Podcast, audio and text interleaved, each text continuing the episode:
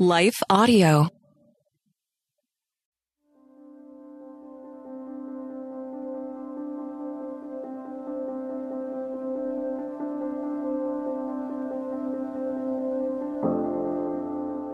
God's Will. So Simple It's Hard by Sean McAvoy. 1 Thessalonians 5 16 through 18.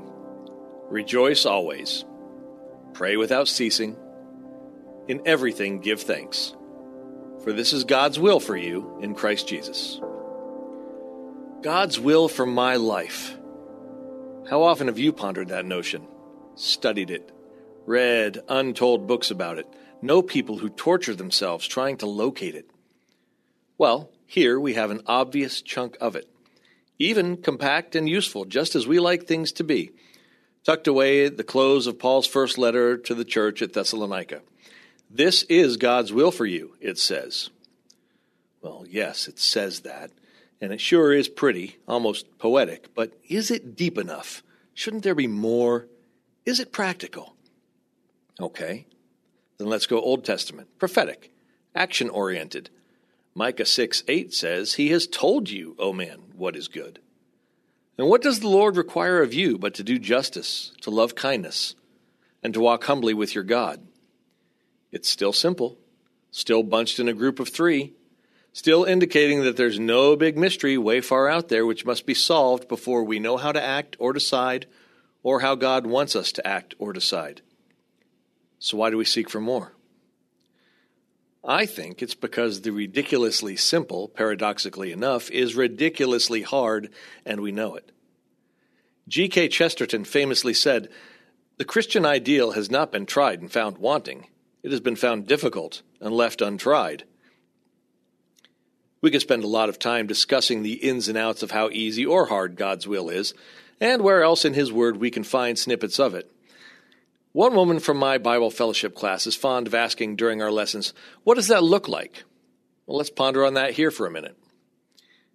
The situation is this You've been sent on a missionary journey via a clear calling from God. The resources were there, the people willing. You are leading your group through a city when you encounter a psychic who keeps taunting you. After a while, through calling on the name of Jesus, you cast out the evil spirit within her. Hooray! Score one for the Lord and your group. But alas, there is no praise here because those who had been making some cash off the now set free woman's powers aren't happy with you. They drag your group before local law enforcement, have you beaten, and thrown into prison. Hey now! At this point, I am saying, God, this is not your will. You made it very clear we were to come on this trip, and we even did a miracle for you. Now we're injured, in jail. I don't even know how I'm going to get home, much less continue to be effective for you from here. I want a telephone, I want a lawyer, and I want you to reveal your actual will right now and suffer no more discomfort while doing what you sent us to do. with that, my missionary journey would come to a close. But not the Apostle Paul's, not as we have it recorded in Acts 16 16 through 40, which is one of my all time favorite passages. Paul, who knew God's will better than I and practiced it, knew to rejoice always. And so, bloodied and with his feet in stocks, he sings. Seriously, he sings hymns of praise. He also knew to pray without ceasing, and so in verse 25, that's exactly what you find Paul and Silas praying, at midnight even. The missionaries on this journey got out of God's way by doing the simple things that God had willed for them to do so that God was free to let fly with his own big, complex, miraculous will for everyone else. An earthquake shakes open the prison, snapping chains in the process. Prisoners, however, stay where they are. A jailer, about to kill himself, holds his sword and moments later accepts Jesus into his heart. Then his family joins the flock, all because those he had persecuted chose to love kindness. At every step of the journey, Paul, Silas, and their companions chose to walk humbly, give thanks, and do what was just. Speaking of which, once officially released, Paul did have some words of justice regarding their citizenship and treatment for the magistrates. It's absolutely amazing to me the ways that God plans to accomplish His will, big W, on earth. His will in my life has already been decided.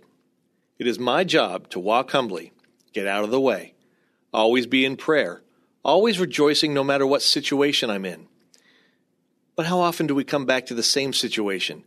Sitting in my car, simple traffic jam, me needing to be somewhere, telling God, Did you not ordain that I should do such and such today, or get this amount of work done so I can spend this amount of time with my family? Then this is on you unless you make such and such happen now. How many miracles have I missed?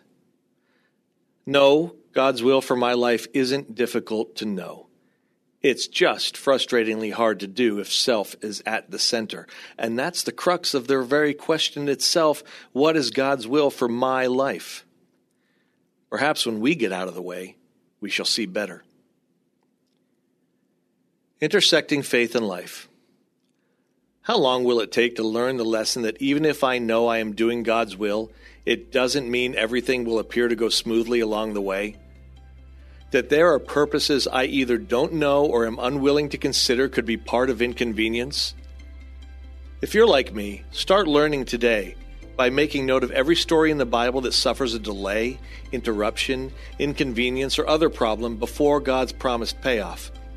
Hint start with guys like Joseph and Abraham. And for further reading, check out Acts 16 and Micah 6 8. Hey, listeners, thanks for joining us for the Crosswalk.com devotional podcast. To get all of our episodes straight to your phone during the week, subscribe to this podcast on iTunes or wherever you listen to podcasts.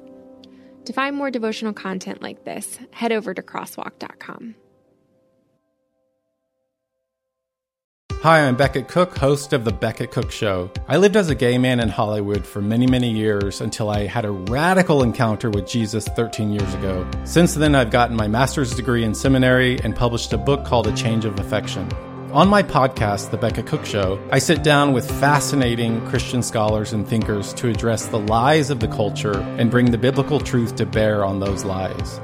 To start listening now, go to lifeaudio.com or search for The Becket Cook Show on your favorite podcasting platform.